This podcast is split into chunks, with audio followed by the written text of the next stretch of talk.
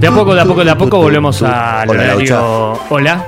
¿Qué tal? ¿Cómo va? Bien, ¿vos? Bien, bien, el horario habitual de las 5 de Laucha. Sí.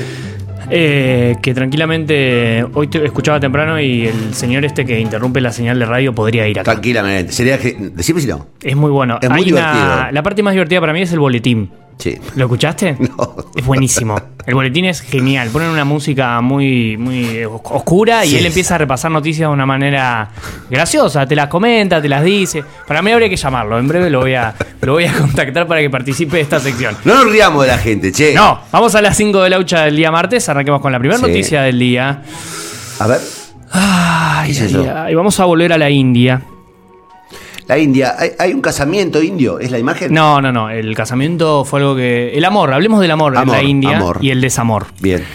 Porque pasan cosas insólitas, increíbles en la India. Por ejemplo, un hombre, escuchada esta noticia, busca divorciarse de su esposa porque no se baña todos los días. A ver, ¿por qué no se baña? Porque no se baña todos los días religiosamente como él lo hace. Esto es motivo de discusiones igual en, la- en las Ah, bueno, convivencias. en una convivencia, si vos dormís en la misma cama con una pareja todas las noches, lo normal es que estés higienizado. Ahora, eh, eh, ¿te ha pasado de pasar dos días sin bañarte? Un día. Sí. Bueno, tampoco es una, una tragedia. Bueno, no, lo sé- no lo sé. Ahora, ella, ¿qué problema tiene ella para bañarse? no, no le gusta asearse, como dice Bueno, la sí noticia, todos motivo. los días. Es un motivo. Es un motivo, estoy de acuerdo con él. ¿Por qué? Porque si te le pedís una vez, bañate, tenés olor, hay un hedor, Ajá. hay un hedor. Sí. Porque, digamos, ¿cómo llegas a este extremo? Y no sé, de imaginate- plantear el divorcio. De- ¿Cuántos días tolerarías vos? ¿Dos? No, no.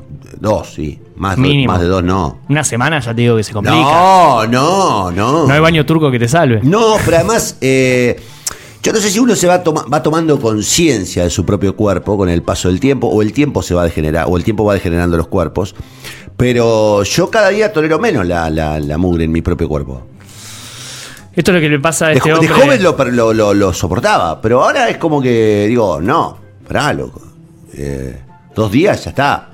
Viste que hay gente que te pone argumento eh, que no tiene tanta ropa para bañarse todo O ecológicos también. ecológico, no, el ecológico es un poquito usar- feo. No quiero usarla. Este hombre pertenece a Aligarh, una ciudad de la India, que le pidió divorcio a su esposa justamente por no hacerse todos los días, por no bañarse todos los días. El insó- insólito asunto salió a la luz porque la mujer, para salvar su matrimonio, y acá viene un punto eh, extraño de la noticia, presentó una denuncia ante el organismo de protección de mujeres que existe en el subcontinente indio.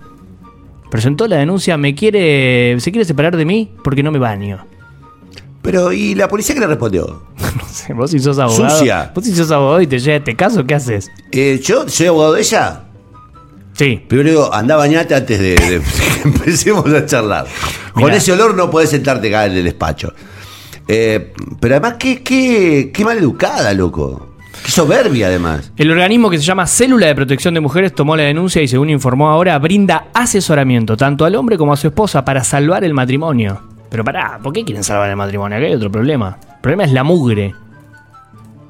Háganse cargo.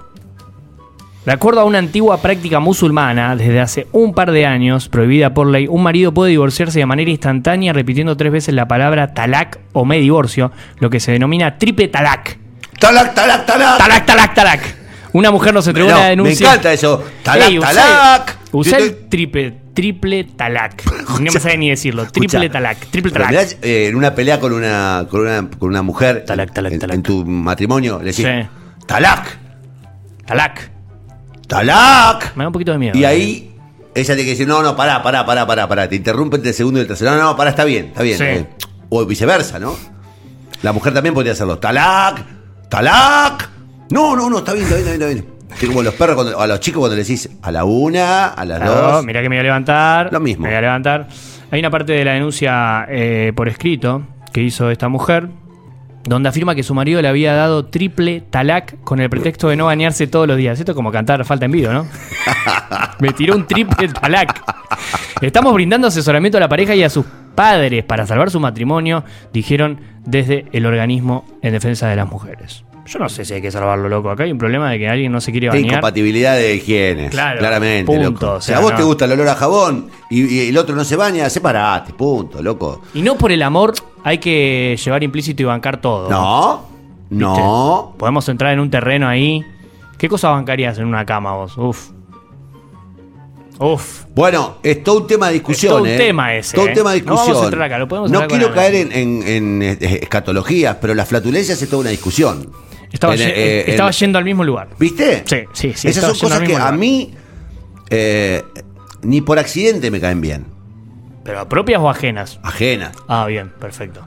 Las propias, uno no, digamos, uno no Se me cayó. No, te puede pasar por accidente en algún te puede- movimiento. Ahora, te puede pasar, pero- Te puede pasar, te ha pasado, creo. Sí, sí, me ha bueno, pasado, me pasó. no me pasa eh, a mí que me resulte agradable la gente que juega con su flatulencia y dice, oh, mirá, Claro. pum, pum, pum. Ahí te pum". tiro uno. Entre amigos sí, ¿eh? Entre amigos sí. Entre amigos sí. Entre, entre, en pareja no, a mí me da mucha vergüenza. Está muy bien. Segunda noticia, Sí, por, por favor, favor. salgamos de esta de este amor extraño. Eh, no es un PNT, no sé si la voy a nombrar, pero los que pueden Sí, ver por imagen, sí, se puede de nombrar. Sí, nombrá si Bueno. somos dueños de la radio. no, Ok, no. perfecto. Nos vamos a China. Y el título es increíble. Un hombre murió tras beber en 10 minutos toda una botella de Coca-Cola de un litro y medio. Médicos de un hospital de Pekín determinaron que sufrió una isquemia hepática causada por la falta de oxígeno en el hígado y por mucha acumulación de gas en su organismo. Eh, No hagan esto en sus casas. Primer, un pavot. No hagan esto en ¿Por sus qué casas. tomarías así? ¿Pero qué estás un haciendo? ¿Una apuesta? En 10 minutos se tomó toda una botella No de es tanto tiempo, 10 minutos. un litro y medio. Le produjo eh, No la es tan muerte poco tiempo, instantánea. digo. No es tan poco tiempo. ¿Para qué? ¿Para tomar un litro y medio? Y si venís a jugar un partido de fútbol o algo por el estilo, ¿no te tomás en 10 minutos una- un litro y medio de agua? Sí, pero de coca no creo. Debe haber tenido alguna falla de origen el tipo. Para mí no es la culpa de la coca, es del, del que la bebe. La víctima había Sí, bebido sí. esa gran cantidad de gaseosa por sentir que necesitaba hidratarse. Seis horas después comenzó a experimentar un dolor intenso en su estómago, por lo que Ah, fue trasladado al hospital. Seis horas después. Seis horas después, los síntomas indicaron que el hombre había sufrido una isquemia hepática, como te conté, también conocida como shock en el hígado, causada por la falta de oxígeno. Claro, hígado graso, tipo tenía órgano. Capaz que no tenía. Vos que sos. eh, enfermo. vos, que, vos que tenés problemas. Capaz que no podía, tenía medicado prohibida la coca y le dio masa. Claro, porque el tema es si tenía diabetes Eso, no me salía. o si tenía eh, hígado graso y no le estaba generando eh, insulina el, el cuerpo. ¿No te parece un, un giro de Me parece que es un giro eh, que imputa a la Coca-Cola lo que no le cor- le corresponde Claro, a la y a la Coca-Cola, vez, digamos, ¿no te porque, parece como. ¿Cuál sería la moraleja de esta noticia? Porque ocurre en China, no ocurre en cualquier lugar. eh, China Bueno. debe tener hasta su propia línea de gaseosa, seguro. no estoy entendiendo el mensaje, el Yo te la dejo ahí. ¿Cuál sería el moto- el- el Yo te la dejo ahí. Comercio internacional, te la dejo ahí, vos pensalo. Vos pensalo. Bueno. Vamos a la tercera noticia. No sé a dónde, a dónde queríamos llegar. Uh, ¿qué le hicieron al auto? ¿Qué le hicieron al auto? Parece el auto abandonado del Ministerio de Gestión. Seguimos escatológicos. Mira, hay, hay ¿qué es hinchas que nos superan. Un auto quemado, roto, ¿qué pasó? Solo te voy a decir Rincón, eso. Ministerio No, de no, Gestión no, Pública. No, no, no, no. Vamos a ir un poco más lejos. Vos me dirás en qué parte de Europa está ubicado Bosnia. Bosnia y ¿Europa bueno, del Este? Bosnia era Yugoslavia. Europa del Este es. Es un poco al este, pero era, porta- era parte de Yugoslavia. Ahí va. Bosnia-Herzegovina. Herzegovina. Ahí va. Bueno, eh, le prendieron fuego el auto a un árbitro después de una derrota en un partido de fútbol. No, pero enseñemos estas cosas. Pero me, me parece que no solo hay barras argentinos, mirá los barras Bonio como están, tan heavy. ¿Le Bosnia. Bosnia. este, pará, vos no sabés. Aparece. No, pará, Bosnia. Eh, ¿Son ¿cómo se heavy? ¿Son pesados? Croacia. ¡Oh! No los tengo tan en el No, radar. heavy. Esos tipos fueron varios países en, en- en pocos años. Guerra, guerra, guerra. Yo en Boña no jodería siendo árbitro. No. Es como ir a la boca y provocar, decir, ¡eh! ¡eh! ustedes son hola. todos, ¡eh! En No, Bosnia, con hinchas, Bosnia no. hinchas del club de fútbol Vélez Mostar, no sé por qué se llama Vélez, invadieron el campo de juego e increpaban a los jueces y luego terminaron prendiéndole eh, fuego, como bien te contaba en el título, el auto a uno de los árbitros. Ahora, ¿qué pitó el tipo, digamos? ¿Qué, ¿Cuán grave fue? la- No estaban conformes con la actuación de los jueces en la derrota 2 a 0 como local del Vélez Mostar ante el Borac Ban Haluka. ¿Cómo están los nombres? sos? Hoy. Invadieron el campo de juego sobre el final del partido para increparlos y luego prendieron fuego el, au- el árbitro. Fuego El auto de- el auto del árbitro principal, Sí. que se llama Sabrija Topalovic. Me encantan todos estos nombres. Sabrija Topalovic. Que pitó a favor del equipo rival en los dos goles. Fallos polémicos en los dos goles. Uno por offside y otro por un supuesto penal. ¿Eh? Perdieron 2 a 0. Le dieron un gol por penal y otro por un, supuesto offside. O Eso, sea- eso hizo enojar a los hinchas del Vélez Mostar. Eh, hay que ver. Es un poco cuál- mucho, es un poco mucho. Me Pare- parece que hay que ver cuál grosero fue la falla. Del, la- digamos, no podemos hablar desde, desde acá sin haber visto la imagen del partido. Te- te- coincido. El partido igual fue suspendido a los 82 minutos del partido. Fue suspendido a los 82 minutos por la invasión de la gente. Ah, mirá, invadieron. mirá lo que era el auto antes del árbitro. Uh, era un buen auto. Era un buen auto, era un, Un buen, buen auto. auto. Era un buen auto, pero bueno, se lo prendieron fuego. La próxima vez, antes de dirigir al Vélez Mostar, este tipo va a pensar en este hecho que ocurrió en el día de ayer. Me parece. Qué ¿no? maravilla, qué Me maravilla. parece. Siguiente noticia, por favor. Vamos Ahí, a Colombia. ¿Qué internacional vinimos hoy? Hay una mujer o Hay una, mujer, eh, mirando de espaldas y hay una imagen fantasmal de un perro al lado sentado de ella. Exactamente, porque Colombia eh, quiere ser vanguardia en términos legislativos, se podría decir. Sí. Propone licencia por muerte de mascota. ¿Perdón? Colombia propone licencia por muerte de mascota.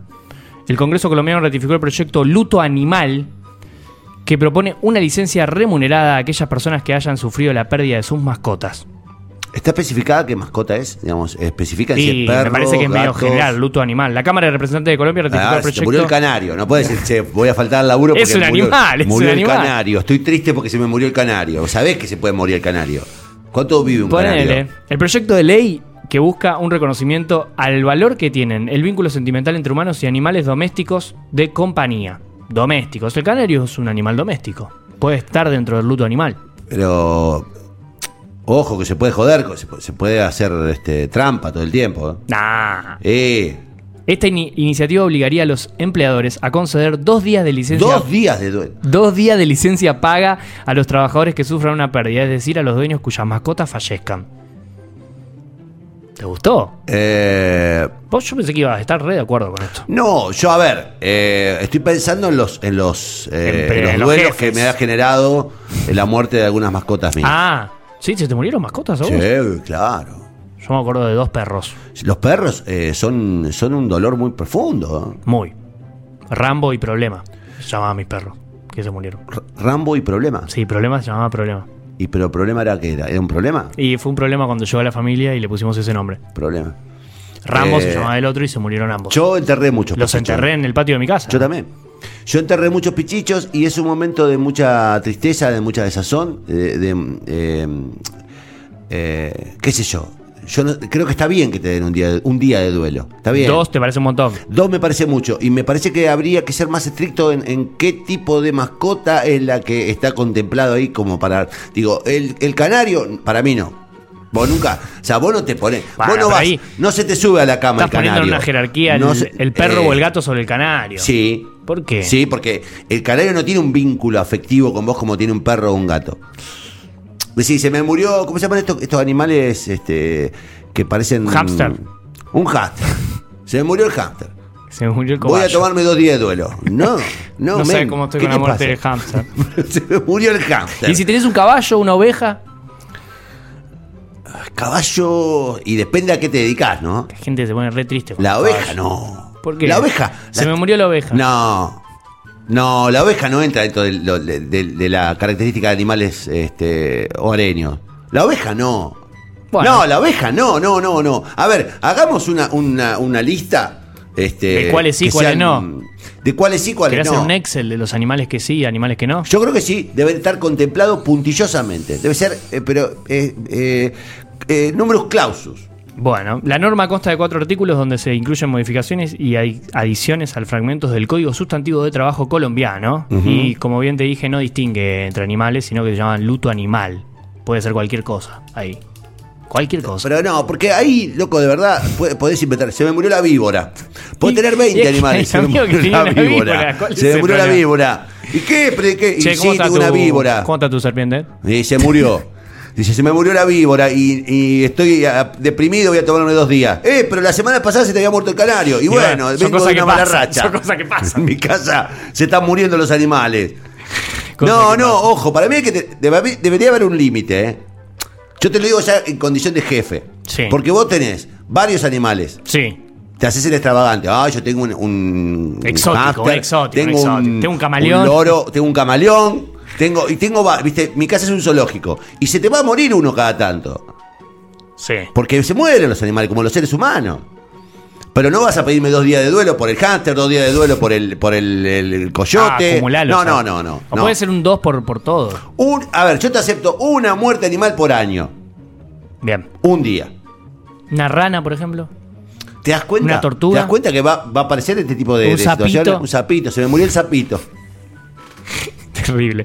Vamos a Pero la, ese no era un sapito, era un sapo, ¿eh? vamos era un a la sapo. última, última noticia del día. Vengo muy en boga con la actualidad política alemana. Bueno, ¿viste lo que pasó en Alemania? En Alemania, eh, bueno, se fue Angela Merkel el último domingo, Sí. después de 16 años en el poder. Pero pasó fue- algo más importante que a mí me influye porque yo, Bueno, Alberto, esta noticia es para vos. ayer Te lo conté- voy a decir. Hablé con Indiana yo ayer de esto. ¿Sobre esto? Sobre esto, vos estabas, todavía no habías llegado, pero digo, ojota, ¿eh? Ojota Vamos a Alemania, Esto. sí, donde los ciudadanos de Berlín votaron sí a la expropiación de 240.000 viviendas a las grandes inmobiliarias.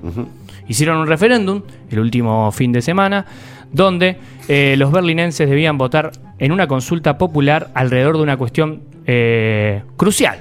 ¿Debe el gobierno de Berlín expropiar de miles de viviendas de grandes inmobiliarias privadas para socializarlas y ofrecerlas luego en alquiler Sí. a precios asequibles a través de una empresa de vivienda pública? Sí. Esa era la consulta y ganó el sí. Por paliza. Por paliza, por paliza. Te voy a contar algo. En- Contame. En Alemania tienen el mismo problema que en la Argentina. En sentido de vivienda, casa. Sí, pero ojo que ahí hay una mm, hay un problema. Los eh, no quieren alquilarlos los dueños.